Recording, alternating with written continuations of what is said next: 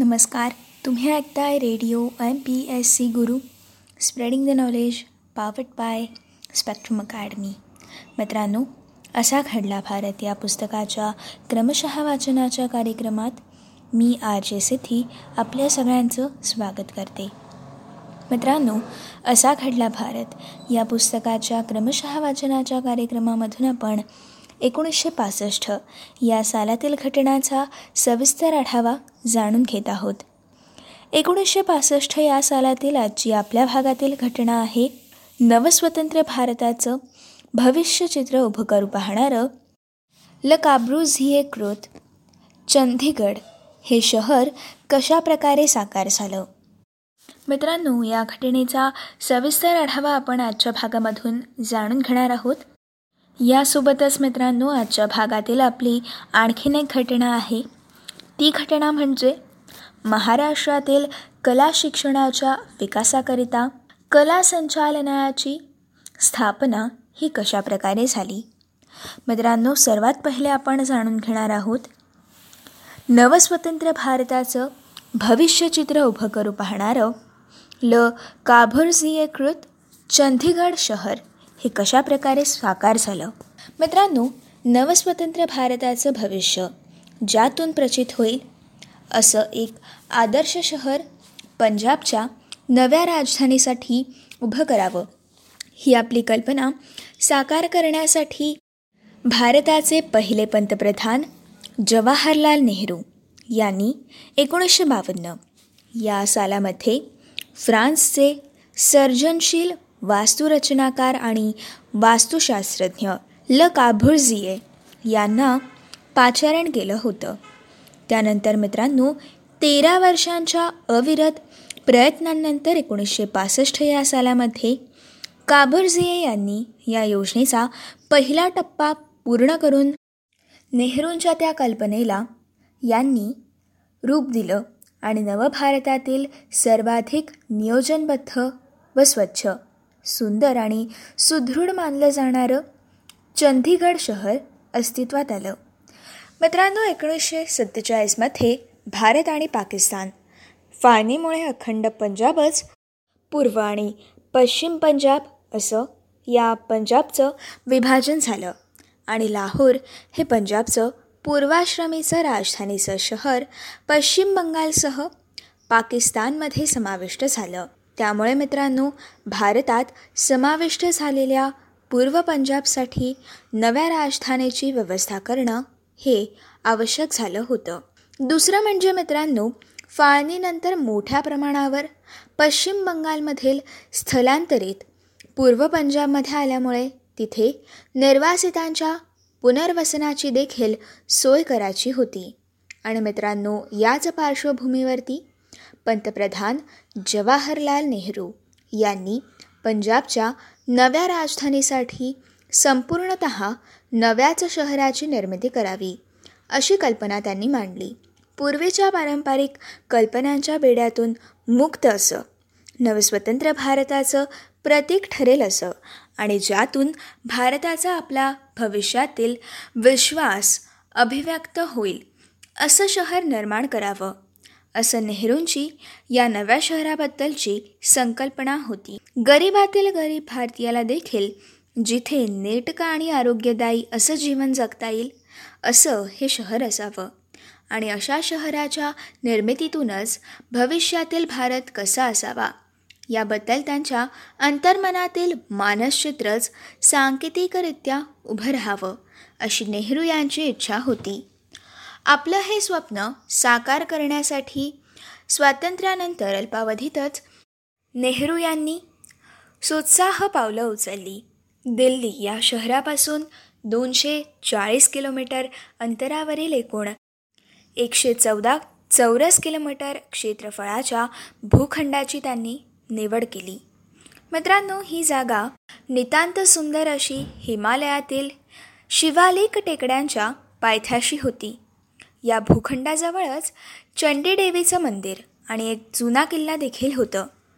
म्हणून या नियोजित शहराचं नाव चंडीगढ असं या शहराचं नामकरण करण्याचं ठरलं. आणि मित्रांनो त्या भूखंडावरती एकोणीसशे बावन्नमध्ये नेहरूंच्या हस्ते कोनशिला बसवण्यात आली.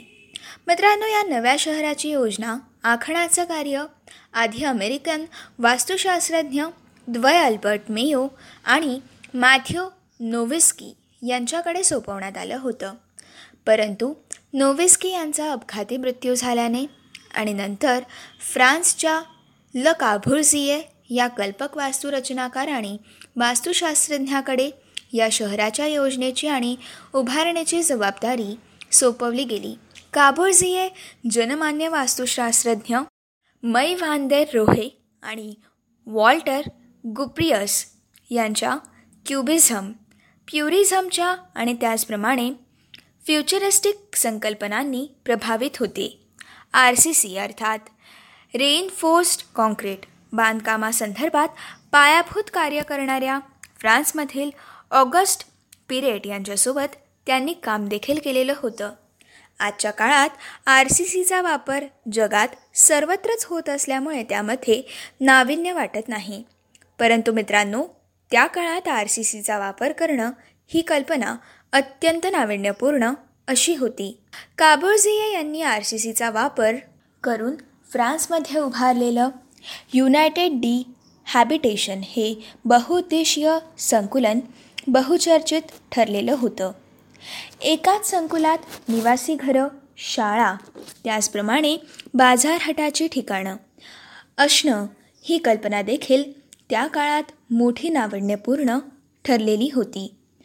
भारतात त्यांची ही ख्याती पोहोचल्यामुळे चंदीगड या नव्या नियोजित शहराच्या संकल्पनेला न्याय देण्यासाठी काबुर्झिये यांची निवड झाली आणि त्यांनी आर सी सी तंत्रातील लवचिकतेच्या गुणधर्माचा चंदीगडसाठी कल्पकतेने वापर केल्यामुळे त्यांचं योगदान महत्त्वाचं ठरलं.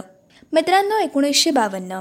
या सालामध्ये काबुर्झिये यांनी M N Sharma B P Mathur Aditya Prakash आदी भारतीय वास्तुशास्त्रज्ञांच्या सहकार्याने आपल्या सर्जनशील कार्याला सुरुवात केली. येथील हवामानाचे सर्व पैलू लक्षात घेऊन त्यांनी आपली योजना आखण्यास सुरुवात केली. सुमारे पाच लाख लोकांच्या निवासी शहराची ही योजना दोन टप्प्यांमध्ये पूर्ण करायची होती. मित्रांनो पहिल्या टप्प्यात एक पॉईंट पाच लाख लोकांसाठी तर दुसऱ्या टप्प्यामध्ये उर्वरित तीन पॉईंट पाच लाख लोकांची व्यवस्था उभारायचं ठरलेलं होतं. काबुर्झिये यांचं एक महत्त्वाचं वैशिष्ट्य होतं की ते मानवी दृष्टिकोनातून वास्तुशास्त्रीय विचार करत. नगरातील प्रत्येक गोष्टीचा आकार उकार ठरवताना मानवी आकृतीच्या तुलनेत त्याच्या प्रमाणबद्धतेबद्दल ते अत्यंत जागरूक असत. शहराच्या रचनेचं मानवी शरीराच्या रचनेशी सामर्थ्य असावं अशी त्यांची ठाम धारणा होती. या धारणेनुसारच त्यांनी चंडीगडच्या रचनेची योजना आखली. शहराच्या राज्यकारभाराचं नियंत्रण करणारं कॅपिटल संकुलन शहराच्या शिरोभागी असेल. व्यापार उदिमांचं केंद्र असेल सिटी सेंटर त्यांच्या हृदयस्थानी राहील. उद्यान बगीचे तलाव आदी विरामाची स्थानं ही फुफ्फुसाचं कार्य करतील. शैक्षणिक सांस्कृतिक संस्थांच्या वास्तूंनी व्याप्त असलेला भाग बौद्धिक केंद्र ठरेल. औद्योगिक केंद्र आतड्यासम असेल. सेवन व्ही नावाने बहुप्रसिद्ध असलेलं विना गुंतागुंतीचं रस्त्यांचं जाळं शहरातील अभिसरणाचं द्योतक असेल. अशी मोठ्या कल्पकतेने काबुर्झे यांनी या मानवी शहराची स्पष्ट रूपरेषा आखून घेतली होती. मित्रांनो कॅपिटल संकुलनाविषयीची थोडक्यात माहिती आपण जाणून घेऊयात. सार्वभौम नवस्वातंत्र्य प्रजासत्ताकातील या आधुनिक शहराच्या शिरोभागात सचिवालय विधानसभा आणि उच्च न्यायालय. यांसारख्या आदी सर्व लोकशाही संस्थांची योजना केली गेली. भूमिगत रहदारीची व्यवस्था केलेल्या या भागात वरील स्तरावर पेडेस्ट्रियन प्लाझासारखी रचना केली गेली. सममात्रेचा अर्थात सिमेट्रीचा वापर जाणीवपूर्वक टाळण्यात आला. केंद्रवर्ती प्लाझाच्या ठिकाणी काबुर्झिये यांनी जाणीवपूर्वक नेहरूंच्या कल्पनांना पूरक अशा तीन प्रतिकात्मक स्मारक चिन्हांची योजना दिली. मित्रांनो यातील पहिलं प्रतिकात्मक स्मारक चिन्ह होतं ओपन हँड. जगातील जे जे चांगलं सुंदर आहे ते घेण्यासाठी आणि ते जनतेला देण्यासाठी हा हात खुला आहे. असं सूचित करणाऱ्या मोठ्या खुल्या हाताचं शुभ्रधवल स्मारक चिन्ह. हुतात्मा स्मारक हे प्रतिकात्मक स्मारक चिन्हातील दुसरं चिन्ह आहे. मित्रांनो फाळणीदरम्यान कृतज्ञता व्यक्त करणारं हे स्मारक आहे. टॉवर ऑफ शॅडोज मित्रांनो हे तिसरं प्रतिकात्मक स्मारक चिन्ह आहे. काबोर्झिओ यांच्या सूर्यकरणाचं नियमन करणाऱ्या घटकांबद्दलच्या सिद्धांतांचं प्रात्यक्षिक दर्शवणारी ही कलाकृती आहे. मित्रांनो आता जाणून घेऊयात सेक्टर्सची वैशिष्ट्यपूर्ण रचना. सुमारे पाच लाख नागरिकांसाठी निवासाची व्यवस्था करतानाच त्यांचं दैनंदिन जीवन सुकर व्हावं आणि हे शहर आदर्शवत ठरावं. जनसंख्या मोठी असून देखील गर्दी जाणवू नये. सर्वत्र एक प्रशस्तपणा राहावा. या दृष्टीने मोठ्या कल्पकतेने पूर्ण शहर अनेक सेक्टर्समध्ये विभाजित करण्याची योजना आखली गेली. प्रत्येक सेक्टरमध्ये निवासी संकुलनाजवळच बाजारहाट करण्याचं केंद्र राहील आणि सर्व सेवा उपलब्ध होतील.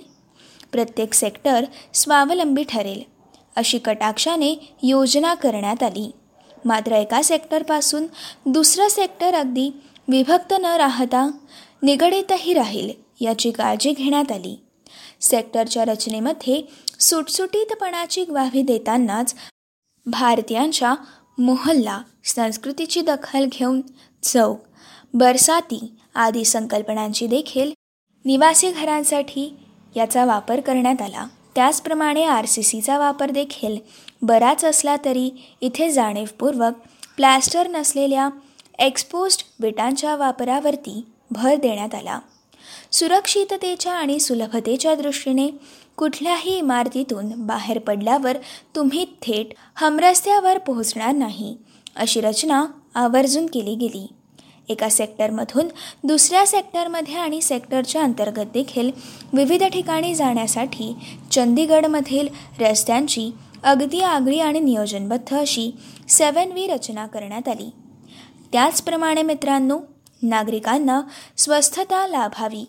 या दृष्टीने रोज गार्डन सुखना लेक आणि नेकचंद या कलाकाराने घडवलेलं रॉक गार्डन यासारखी विरंगुळ्याची ठिकाणं या शहरात निर्माण केली. मित्रांनो काबुर्झिये आणि चंदीगडचा प्रभाव हा कशा प्रकारे झाला ते आता आपण जाणून घेऊयात. तेरा वर्षांच्या अविरत प्रयत्नानंतर कॉबर्झिओ यांनी एकोणीसशे पासष्टमध्ये शहर योजनेचा पहिला टप्पा पूर्ण केला. त्यानंतर योजनेच्या दुसऱ्या टप्प्याबद्दलची मार्गदर्शक तत्त्व स्पष्ट करून आणि शासनाच्या हाती सूत्र सोपवून ते स्वगृही केले. त्यांच्या गमनानंतर पुढील उभारणी करताना इतर वास्तुशास्त्रज्ञांनी काबोझिओनची काही मूलतत्व तशीच वापरली. तर काही योग्य आणि अयोग्य असे बदल देखील केले. मात्र मित्रांनो पुढील काळात देशातील अनेक शहररचनांच्या प्रकल्पांसाठी आणि वास्तुरचनासाठी काबुर्झिओ यांनी उभारलेलं चंदीगड शहर हे अत्यंत प्रेरणादायी असं शहर ठरलेलं आहे. उदाहरणार्थ गुजरातमधील गांधीनगर मुंबईजवळील सिडको अर्थात नवी मुंबई प्रकल्प जयपूरमधील विद्यानगरी इत्यादी. बाळकृष्ण दोषींसारख्या वास्तुशास्त्रज्ञांनी आर सी सीच्या मुक्त वापरापेक्षा हवामानाला अनुरूप अशा स्थानिक बांधकामांच्या साहित्याच्या वापरावरती भर दिला. परंतु त्याचबरोबर त्यांनी कुभारझिओ यांच्या निवडक संकल्पना देखील अंगीकारल्या होत्या. एकंदरीतच आधुनिक बांधकाम आणि शहररचनेसाठी चंदीगड हे अभ्यासकांकरिता नेहमीच प्रेरणादायी स्थान राहिलेलं आहे. शहरातील सर्व सेक्टर्स एकसारखे दिसत असल्याने वातावरणात निरस्ता वाटते. याचसोबत मित्रांनो आर सी सीचा वापर हा अतिरिक्त ठरलेला आहे. अशी टीकाही चंदीगडसोबत झाली. परंतु लोकांनी आरोग्यदायी स्वच्छ आणि नेटकं जीवनमान देण्याचं नेहरूंचं स्वप्न हे चंदीगडने निश्चितच साकार केलेलं आहे. मात्र त्याचवेळी देशातील बाकी ठिकाणच्या बिल्डर प्रभावित विस्कळीत शहरं लक्षात घेता ते भारताच्या भविष्याचं मानसचित्र ठरलं असं म्हणणं हे अगदीच धाडसाचं ठरेल. मित्रांनो एकोणीसशे पासष्ट या सालामध्ये चंदीगड अस्तित्वात आल्यावर त्याला केंद्रशासित प्रदेशाचा दर्जा देण्यात आला. एकोणीसशे सहासष्ट या सालामध्ये पंजाब आणि हरियाणा असे पूर्व पंजाबचे दोन भाग पडले आणि दोन्ही राज्यात चंदीगड आपली राजधानी व्हावी अशी मागणी झाली.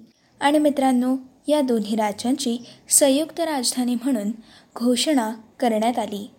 आणि मित्रांनो म्हणूनच चंदीगडला केंद्रशासित प्रदेशाचा दर्जा देण्यात आला. मित्रांनो ही होती चंदीगड शहर. हे कशा प्रकारे साकार झालं या घटनेविषयीची थोडक्यात माहिती. आता आपण आजच्या असा खडला भारत या पुस्तकाच्या क्रमशः वाचनाच्या कार्यक्रमातील पुढील सविस्तर माहिती जाणून घेणार आहोत. मित्रांनो एकोणीसशे पासष्ट या सालातील आजची आपली पुढील घटना आहे महाराष्ट्रातील कला शिक्षणाच्या विकासाकरिता कला संचालनालयाची स्थापना कशा प्रकारे झाली?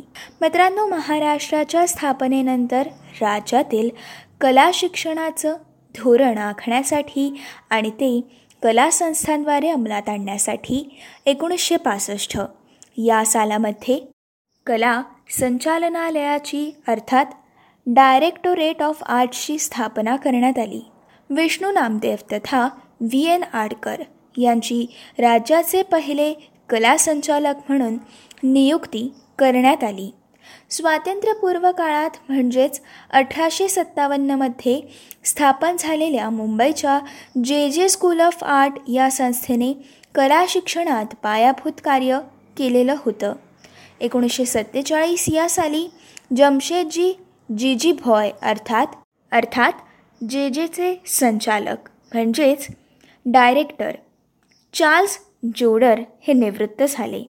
त्यानंतर व्ही. एस. अडूरकर यांनी काही काळ या संस्थेच्या डायरेक्टरपदाची अर्थात संचालकपदाची सूत्र हाती घेतली.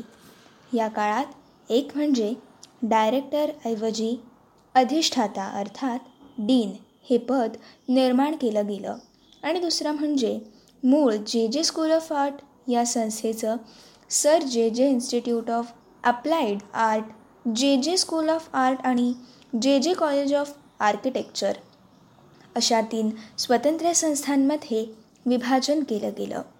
एकोणीसशे पासष्टमध्ये कला संचालनालय स्थापन झाल्यावर या तीनही संस्था या संचालनालयाच्या अधिपत्याखाली आल्या. पुढे राज्यभर स्थापन झालेल्या सुमारे दोनशेच्या वर सर्व लहान आणि मोठ्या कलासंस्था या संचालनालयाच्या अधिपत्याखाली कार्यरत झाल्या.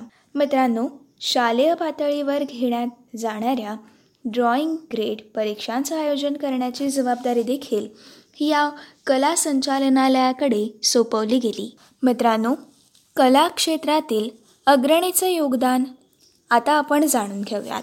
कला शिक्षणाला आणि कलेच्या अभिरुचीच्या संगोपनाला आणि या कार्याला विधायक वळण देण्यामध्ये व्ही एन आडारकर माधव सातवळेकर आणि बाबूराव सडवेलकर या तीन कला संचालकांचं योगदान हे अत्यंत महत्त्वाचं ठरलेलं आहे.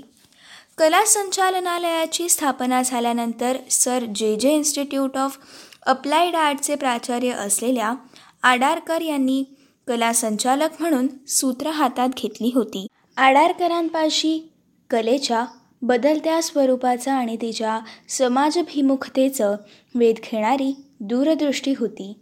सर्वांना बरोबर घेऊन काम पूर्णत्वास नेण्याची हतोटी देखील होती.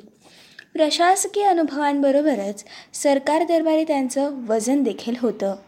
यामुळे जे जेचा उत्कर्ष झाला आणि कलावंतांना प्रतिष्ठा प्राप्त झाली. शासकीय योजना सामाजिक विकासाबाबतची ध्येय आणि धोरणं यांचा प्रसार करण्यासाठी जे जे सारख्या कला संस्थांचा उपयोग करून घेतल्यामुळे चित्रकार देखील समाजाचा क्रियाशील घटक बनले.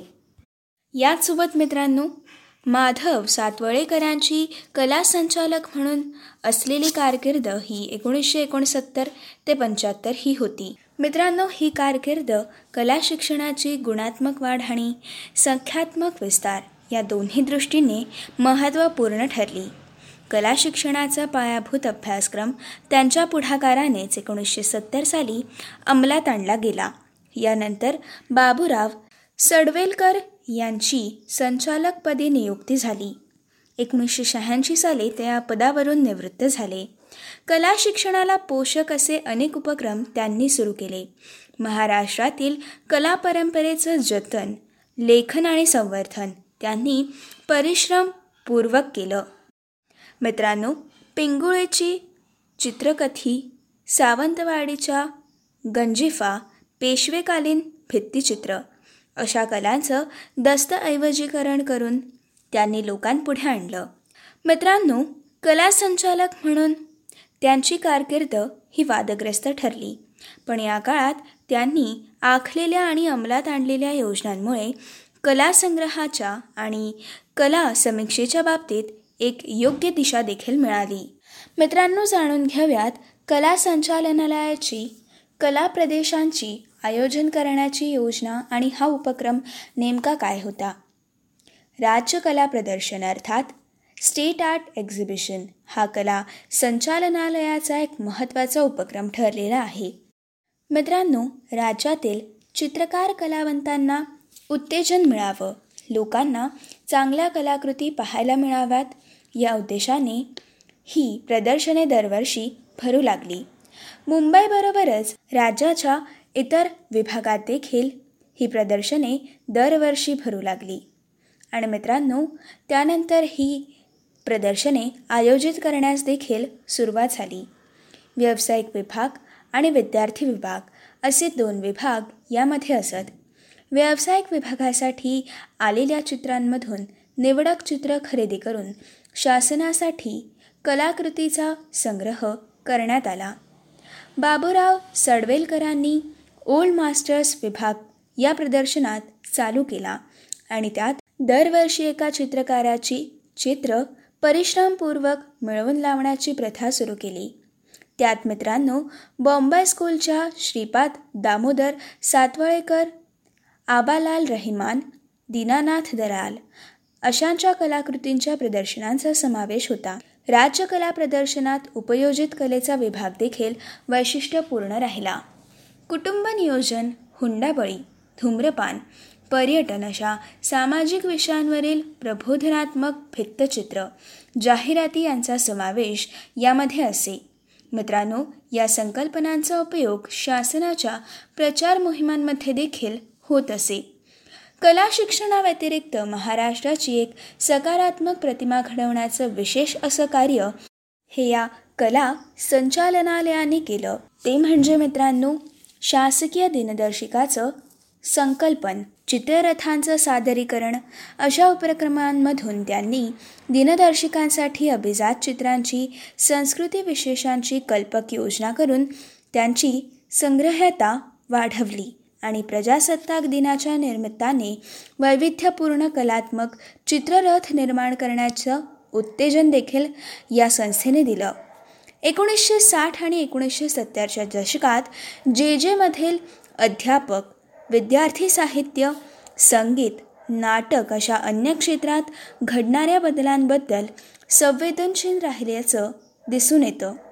त्यांच्या अशा व्यापक भानाचा फायदा महाराष्ट्रातल्या एकूण कला विकासाला झाला आहे हे म्हणणं अगदीच योग्य ठरेल.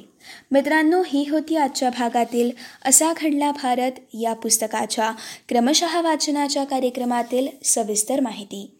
पुढच्या भागामध्ये आपण बहुपदरी रचना असलेला कलात्मक चित्रपट विजय आनंद कृत गाईड या चित्रपटाविषयीची सविस्तर माहिती जाणून घेणार आहोत.